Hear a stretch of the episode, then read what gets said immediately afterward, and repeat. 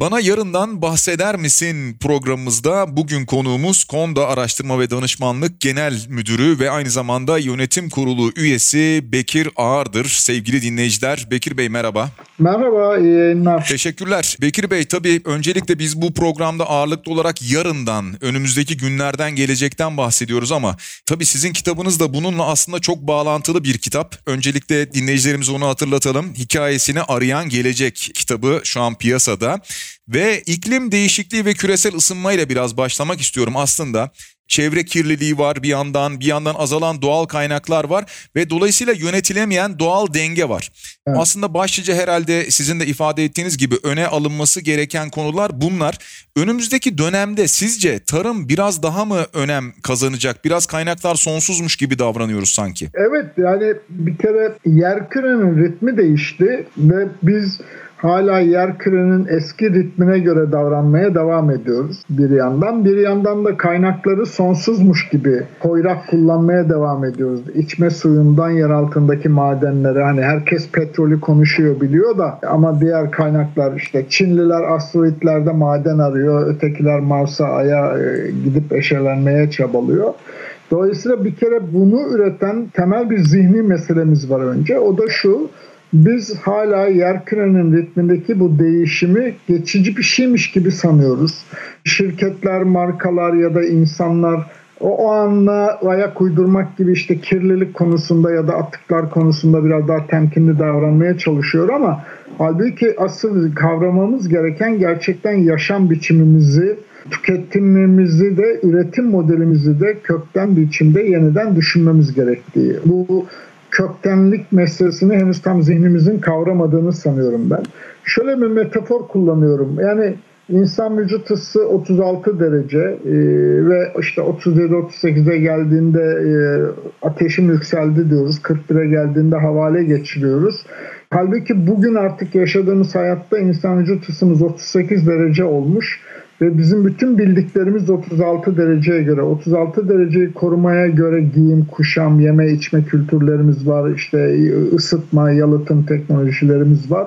38'e göre bunları yeniden kurgulamamız lazım ve bunun farkında değiliz. Sadece hani ya bir kazak daha çıkarayım hani e, terlemeyeyim modunda davranıyoruz. Hani doğru anlatabildim mi bilmiyorum. Ama bir yandan da haksızlık etmeyelim ki önce Yeşil Hareket diye 60'lar 70'lerden sonra başlayan daha sonra artık Birleşmiş Milletler'in sürdürülebilirlik hedefleri gibi daha somut hedeflere dönmüş olan bütün şirketlerin, markaların çevreye duyarlılık gibi bir takım sosyal sorumluluk kapsamında ele aldıkları kavram çerçevesinde bir sürü de çaba var Şimdi bütün bu minik minik gibi görünen farklı alanlardaki çabaları birleştirip daha bir zihni sıçrama üretmek ve de üretim modelimizden başlayarak yaşam biçimimizin, tüketim biçimlerimizi yeniden gözden geçirmek ve yeni bir modellemeye geçmek zorunluluğuyla karşı karşıyayız.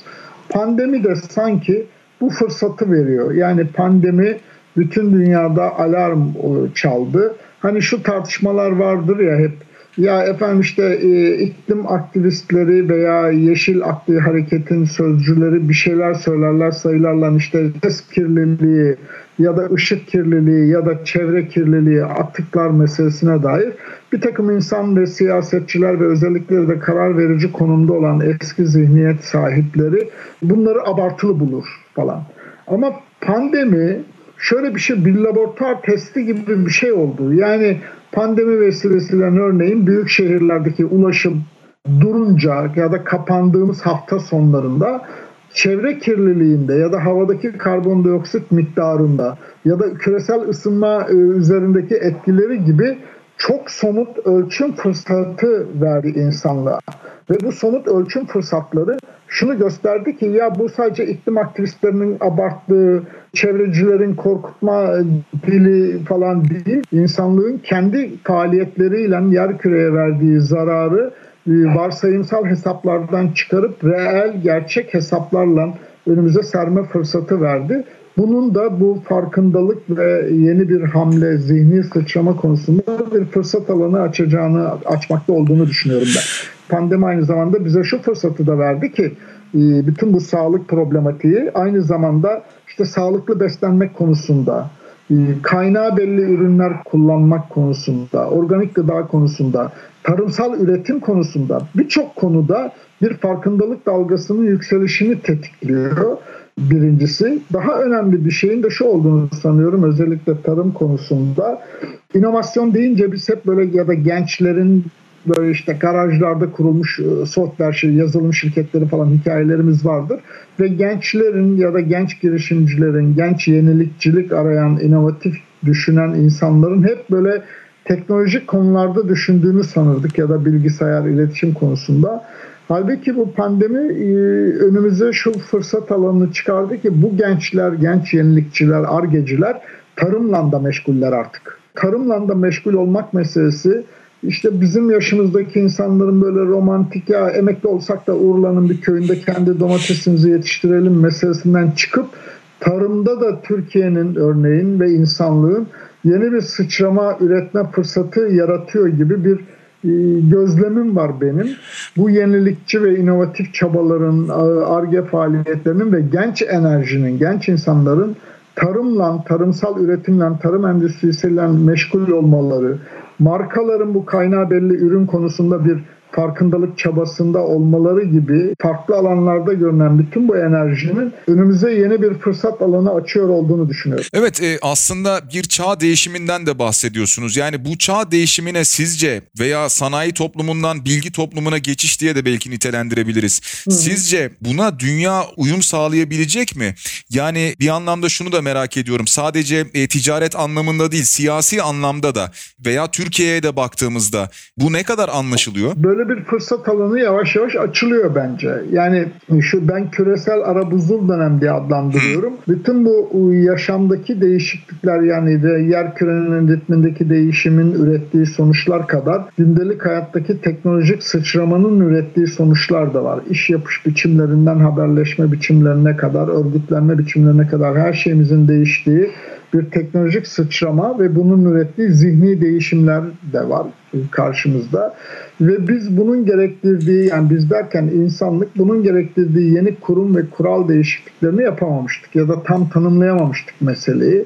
Şimdi o nedenden bütün dünyada böyle popülist iktidarların daha güvenlik bakışlı yani diyelim işte küresel ölçekteki iletişim ağını denetleme çabaları mesela gibi ya da herkesin elindeki kamera ve mikrofon nedeniyle bilginin haberin anonimleşmesi ve bu anonimleşmeye devletler dediğimiz daha statik bir statikocu bir yerden bakan mekanizmaların engelleme çabaları gibi e, hani değişelim mi değişmeyelim mi? Buna ayak uyduralım mı uydurmayalım mı? Ya da ayak uydurduğumuz zaman olası bir takım risklerin e, ürettiği korkular nedeniyle böyle bir güvenlikçi bakış hakimdi son 10 yıldır dünyaya.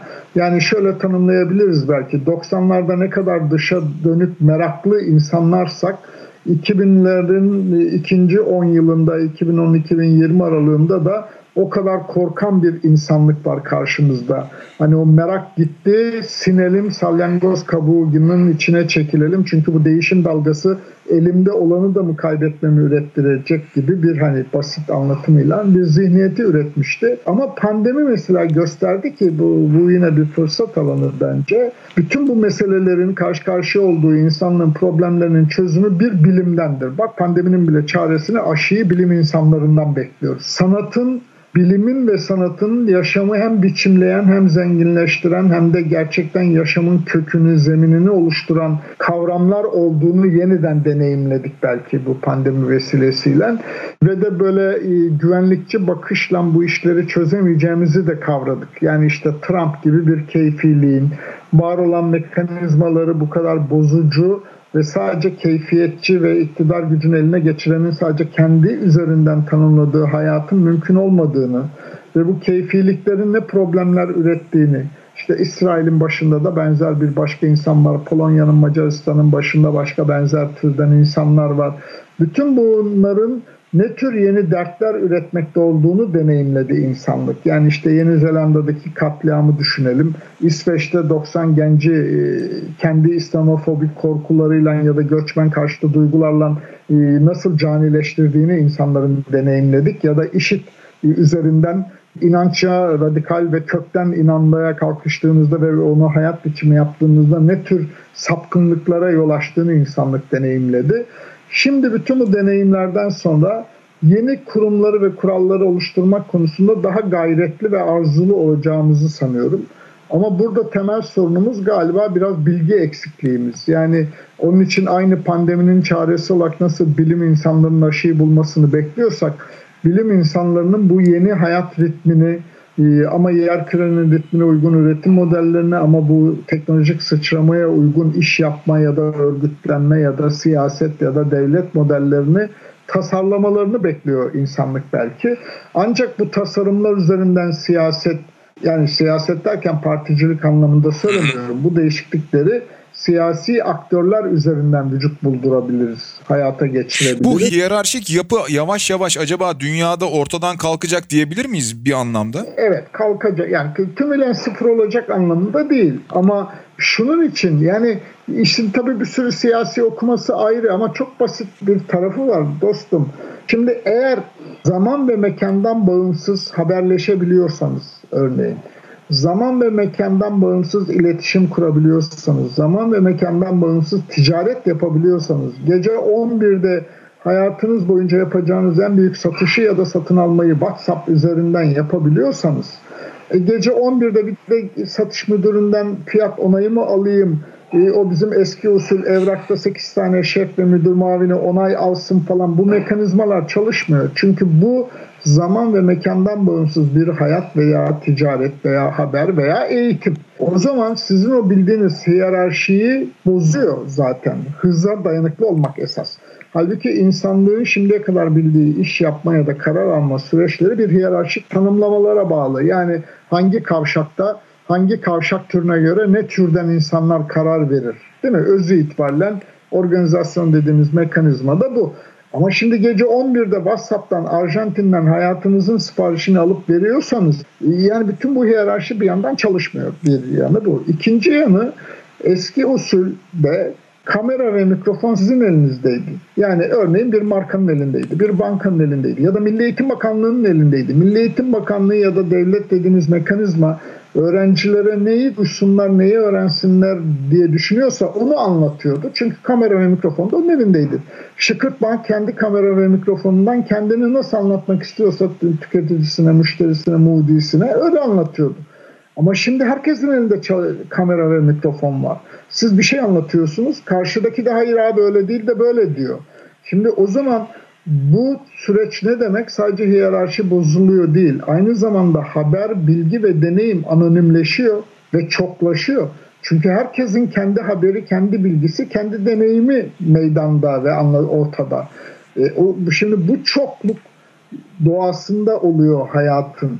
O zaman da bu çokluğa uygun bir düzen kurmanız lazım. Yani çokluğa engel olan hiyerarşik, çokluğa engel olan tek türden, tek bakıştan anlatılar artık vücut bulamıyor ya da zayıflıyor. Zayıflayacak da nitekim. Peki şunu soracağım yine size. Bir yandan tabii e, zamandan ve mekandan bağımsız ticarette yapılabiliyor, yaşanabiliyor. Artık böyle bir dönemdeyiz ama bir yandan da sanki göç hareketleri de var. Yani dünyanın bir tarafından bir diğer tarafına veya ülkeler içerisinde özellikle metropollere yoğun bir göç hareketi var. Bundan da bahsediyordunuz siz. Metropolleşme evet. aynı zamanda yanında bir takım sorunları da getiriyor herhalde. Öyle değil mi? Yani zenginlik, Tabii. fakirlik hepsi bir arada. Hem hem sorunları yanında getiriyor hem de yeni sorular önümüze koyuyor. Dolayısıyla her soruya doğru cevaplar üretirse insanlık bunun daha pozitif yanlarını öne çıkarmak mümkün. Ama biz henüz o yanıtları bulamadığımız için şu anda sorunları belki ağır basıyor. Yani bir biraz önce sözünü ettiğim o haberin, bilginin, deneyimin anonimleşmesi sayesinde ve yine teknolojik sıçramadaki ulaşıma etkileri, hızlı trenler, uçaklar vesaireler sayesinde artık insan hareketliliği çok daha kolay. Üstelik de dağın öbür tarafında ne olduğunu bildiğiniz bir dünyada yaşıyorsunuz. Yani köyünüzdeki, kasabanızdaki, şehrinizdeki yoksulluğa ya da işsizliğe dağın öbür tarafında nasıl bir seçenek olduğunu biliyorsunuz. Ve de işte minibüsler de var eskiden olduğundan farklı olarak her dakika başı kalkan. O zaman o mahalde yoksulluğunuza ya da yoksunluğunuza ya da mahrum olduklarınıza razı olmak yerine dağın öbür tarafına doğru harekete geçiyorsunuz. Bu ülkeler içinde de böyle, ülkeler arasında, kıtalar arasında da böyle. Şimdi o zaman büyük yığınların, büyük insan kitlelerinin şehirlere aktığı bir yerde şehir tanımı değişiyor bir kere. Artık şehir dediğimiz yer öyle bir coğrafya ki yani İstanbul bile bir ucundan bir ucuna belki 200 kilometre. Ya da Tekirdağ, İzmit'i İstanbul'un dışında mı saymalıyız da içinde mi saymalıyız? Doğru. Şimdi bu yeni tanımı, yeni mekansal değişimin ürettiği sorunlar var bir yandan. Ulaşım dediğiniz zaman, çöp toplama dediğiniz zaman, e, altyapıda temiz içme suyu sağlamak dediğiniz zaman nasıl bir mekansal büyüklükten uğraşıyorsunuz düşünsenize. Bunu bir belediye başkanından bugünkü yasal çerçeve içinde beklemek mi? Yoksa ulusal hükümet kadar gücü, bütçesi olan bir belediye başkanı mı yapmak diye önümüzde mesela bir soru var. Yani bu mekanın, yeni mekanın yönetimi diye bir problem var. Eski yönetim modelimiz buna yetmiyor bir kere bir yandan. Bir yandan kültürel ve sosyolojik değişim oluyor. Çünkü metropollerde hani hala geleneksel kentlerde diyelim Tokat'ta çay içmiyor olabilirsiniz oturup kahveye ama bilirsiniz birbirinizi ve siz eğer Erbaa'dan gelmiş Tokat'ta yaşayan biriyseniz doktora dişçiye ihtiyacınız olduğunda yine Erbağlı bir dişçi doktora rast. Ama İstanbul'da Erbağlı olmayı bırakın Tokatlı olmanın hükmü yok ki.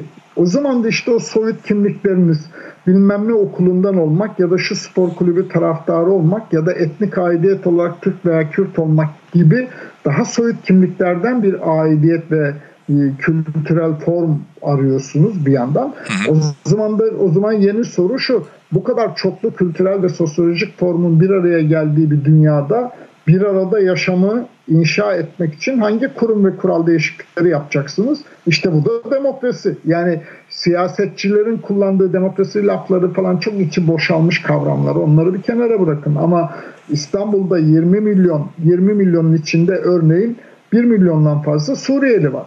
2 milyondan fazla Kürt var. Yani dolayısıyla hani azınlıklar dediğinizde, göçmenler dediğinizde ya da Kürtler dediğinizde bütün bu konuştuğunuz problemler İstanbul ölçeğinde yeniden yeniden yaşanıyor demek. Ve o zaman İstanbul'da bir arada yaşamı mümkün kılacak yeni bir nizam tanımlamak gerekiyor bir yandan. Ve bir yandan ekonomik bir tarafı var meselenin çünkü kent bu kadar büyük nüfus hareketiyle karşılaşınca doğal olarak konutlaşmak, işte sınıflar arasında, ekonomik sınıflar arasındaki farklı ihtiyaç talepleri, yeni konut tipleri üretmek vesaire gibi bir başka süreç yaşanıyor ve sonuçta geldiğimiz noktada ne oluyor? Diyelim Kağıthane'nin en yoksul mahallesinin göbeğinde kentsel dönüşüm müteahhitinin birinin yaptığı en lüks rezidans yan yana ya da Beykoz'un en yoksul mahallesinin köşesinde İstanbul'un en lüks konaklarının olduğu bir site yan yana.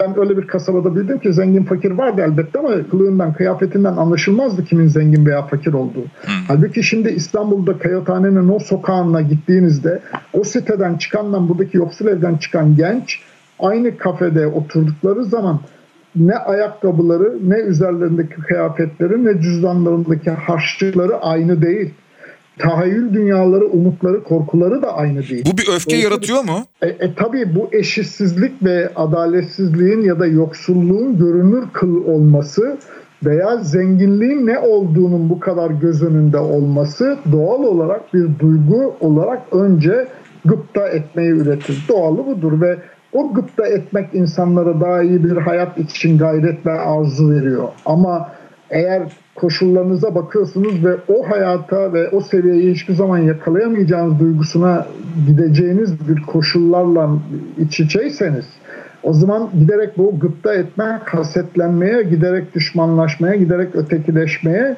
giderek rakip görmeye ve kendine engel görmeye dönüşüyor.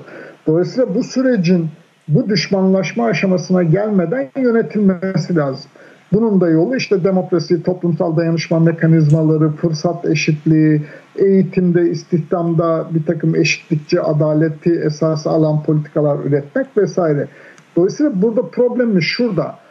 Bu problemlerin varlığında değildir sorun. Sorun hayat her gün yeni sorular çıkarıyor karşımıza. O sorulara cevap üretip üretemediğimizde, cevap üretemediğimiz her soru bir süre sonra probleme, araza, giderek hastalığa ve giderek kansere dönüşüyor. Meseleyi o aşamaya getirmeden sorular zihnimizde ya da hayatımızda canlandığı anda cevap arayıp aramamaktır. Mekanizmalarımızı kurumsal ve kural ölçeğinde de mekanizmalarımızı bu soruları sordurmak ve bu sorulara cevap aramaya imkanı sağlayıp sağlamadığındadır. Sorunumuz şurada. Özellikle Türkiye'de de dünyada da bu soruları doğru biçimde sormak, tartışmak ve çözümler aramak konusunda mekanizmalarımız eksik. O zaman da bu sorular soruna dönüştükçe ve giderek kansere, düşmanlıklara dönüştükçe toplumsal, siyasal ve ekonomik sınıflar arasında gerilimler artıyor. Dolayısıyla bu gerilimleri bir biçimde insanlığın çözmesi gerekiyor. Geleceğe dair elimizde bir hikaye yok. Geleceğe dair bir ütopya yok. Hep gelecek anlatıları virüslerin ele geçirdiği, Marsların işgal ettiği, nükleer savaşın yok ettiği dünya üzerine. Evet. O yüzden yeni bir hikayeye, yeni bir umudu yaşatmaya ihtiyacımız var. Peki bunu Belki nasıl yapabiliriz? Yani siz şimdi aslında kitabınızda bunu yazıyorsunuz. Hatta kitabınızı belki alıp okuyanlar farkındalar neler anlattığınızın ama şöyle bir cümle var kapağın arkasında da az önce söylediğiniz gibi geleceğe dair senaryoların çoğu distopik bir hikaye anlatırken henüz hikayesini bilmediğimiz geleceğin ütopyasını nasıl yazar, nasıl hayata geçirebiliriz? Hakikaten nasıl hayata geçirebiliriz? Yani henüz hikayesini bilmiyoruz gerçekten. e, tamam. Onun için bilim insanlarına ve bilime ihtiyacımız var bir yandan. Biraz önce de değindiğim gibi sanata, sanat insanlarına, sanatsal faaliyete ihtiyacımız var. Çünkü dünyayı ve hayatı yeniden anlamlandırmaya ihtiyacımız var belki de. Belki de yaşamın manasını kaybettik. Bunu sadece öyle ulvi bir inanç üzerinden söylemiyorum. Bu kimisi için inançtır, kimisi için başka hayallerdir vesaire ama yeni bir e, yaşamı e, yeniden bir anlamlandırma ihtiyacımız var ve biraz da hayallere ihtiyacımız var dostum. Yani biz hayal kurmanın ayıp sandığı bir kültürel dokudan yetiştik.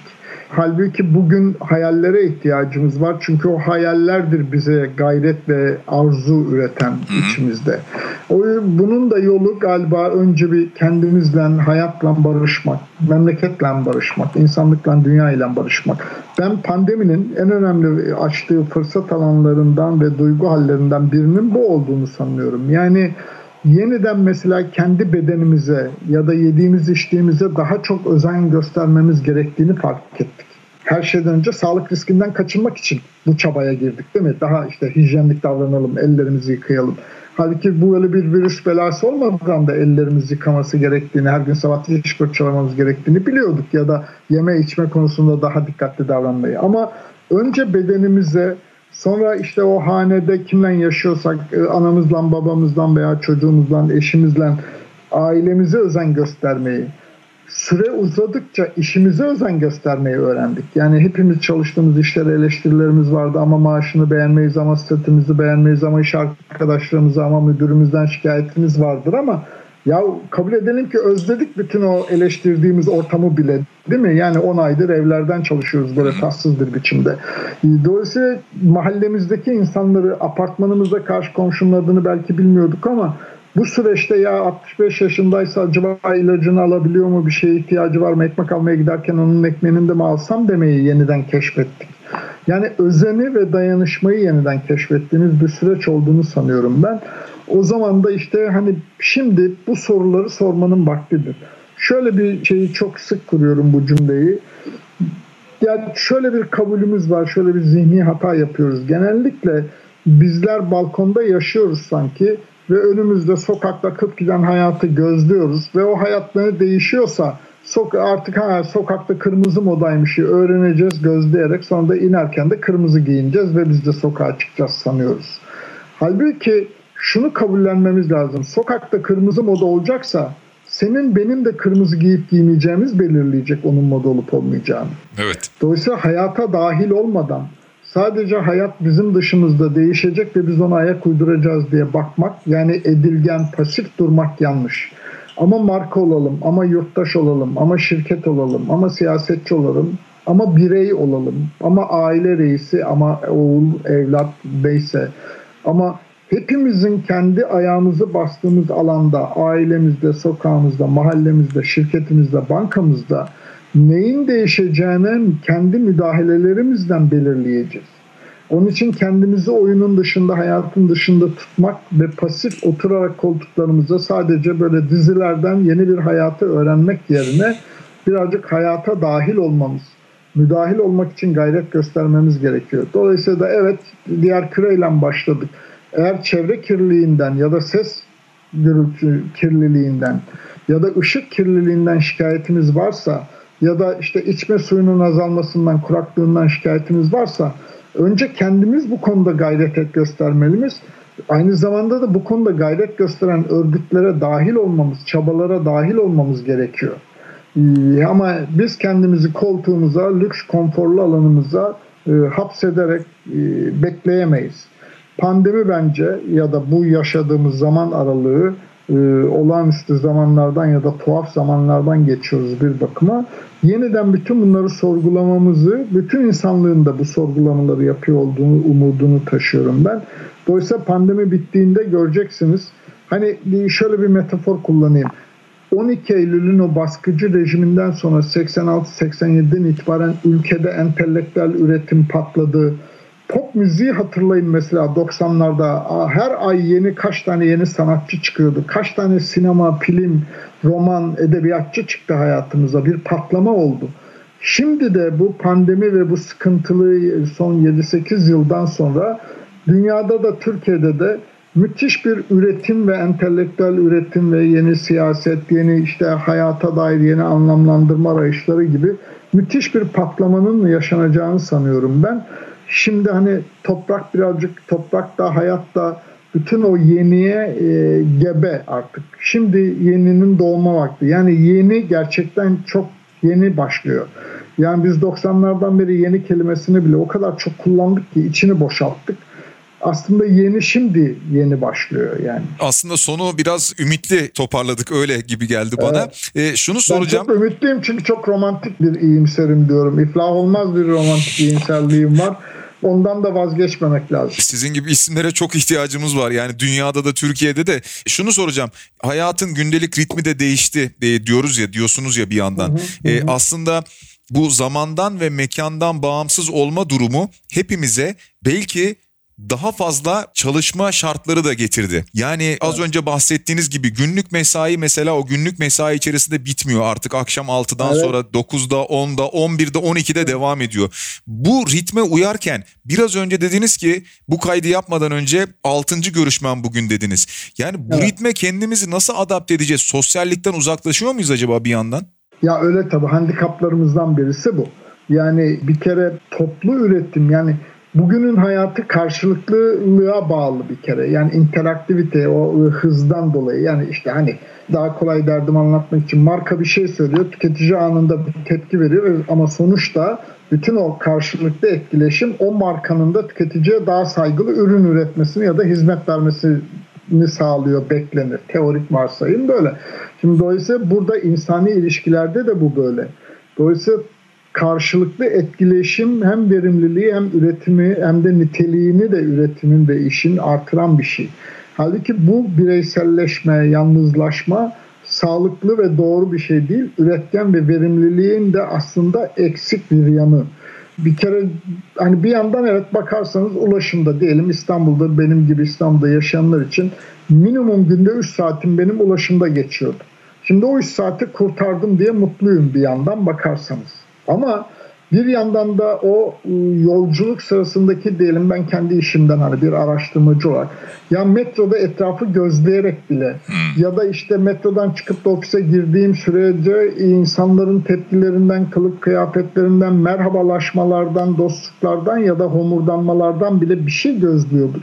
Ve biz bir hani daha somut yaşadığımızı hissediyorduk. Şimdi sadece bilgisayar ekranları ve koltuklarımızdan sıkışmak zihnimizi bence köreltiyor bir yandan. Bir yandan da tabii şu etkiyi de ihmal etmeyelim. Her şeye rağmen bir yandan da karşımızda bir sağlık riski var. Yani bütün bunları Zoom'larda günde 8 tane Zoom toplantısı da yapabiliriz 16 saat ama hep beynimizi kemiren bir tarafında hep hani diş ağrısı gibi sürekli de hissettiğimiz bir şey var. Yani ya kapıya gelen kargocudan e, virüs kapar mıyım? Marketten gelen torbada virüs var mıdır? Komşu virüs olmuş mudur? Vesaire vesaire. Yani ve bu sağlık riskini ihmal etmememiz lazım. Zihnimizin ve ruhumuzun bir tarafını gölgeleyen bir şey var ortada. O nedenle bu sağlıklı bir ortam değil bence. Ve bundan bir an önce ben örneğin ofiste arkadaşlarımla yüz yüze ve tartışarak fikirlerimizi geliştirerek ve değiştirerek birbirimizden etkilenerek daha doğru işler yaptığımızı, daha üretken ve verimli olduğumuzu düşünüyorum. Zoom'lar veya yani bu sanal ortamdaki bu diyalog ve karşılıklı etkileşim gerçek hayattaki etkileşimin yerini tutmadığı gibi bir kanaatim var. Ee, Bir yandan da bizim topraklar, bizim memleketimiz ve ben de e, daha duygusal bir yerden dokunarak, sarılarak düşünen, konuşan insanlarız ya da ilişkiyi böyle düşünen insanlarız. Ee, Dolayısıyla ben kendi hesabıma daha az verimli olduğumu ama daha fazla saatleri ekran karşısında geçirdiğimizi sanıyorum. O göz göze temas kadar el ele dokunmak, bir çayın ya da simidin de keyfini paylaşmaklar eksik ki hayatımızda. Dolayısıyla o renkler olmayınca hani şey gibidir. Hani bel fıtığı diyorlar ya da boyun fıtığı diyorlar ya kemiklerin arasındaki o yumuşak kıkırdak doku olmayınca. O yumuşak dokularımız kayboluyor bu e, uzaktan çalışmalarda. Halbuki o yumuşak dokular hani bir, bir sigara molasında, çay molasında, öğlen yemeğinde arkadaşlarla konuşuyor olmak e, daha zihin açıcıymış. Son olarak şunu sormak istiyorum. Biraz önce bahsederken işte arkadaşlardan, ekip arkadaşlarınızdan bahsettiniz. Konda'da kararlar nasıl alınıyor bu? Bir araştırma, bir danışmanlık şirketi olduğu için soruyorum. İçeride ekip arkadaşlarınızla da sık sık bunu araştırıp danışıyor musunuz onlara? Valla biz Konda'da öğlen bu öğleyin menüde ne olsun da dahil yeni bir stajyer alacağımız zaman kimi kim olsun da dahil ya da kullanacağımız çay markası da dahil hemen her şeyi topluca tartışırız ve konuşuruz. Ama bizim ölçeğimiz biraz da küçük hani bin kişilik bir plaza değiliz sonuçta. Ama en azından kendi ölçeğimizde o çokluğumuz var. Bundan da çok keyif alıyoruz ya. Yani aramızda öyle bir hiyerarşik şey yok yani. Ne kadar güzel. Peki Bekir Bey çok teşekkür ediyoruz sağ olun. Ben teşekkür ederim. Yani daha umutlu olmaya ihtiyacımız olan zamanlarda giriyoruz şimdi. Artık kaygılardan ve endişelerden kurtulup o umut için, geleceğin hikayesi için yeniden artık emek harcama zamanıdır diyorum ben. Yolunuz açık olsun. efendim. Teşekkürler sağ olun.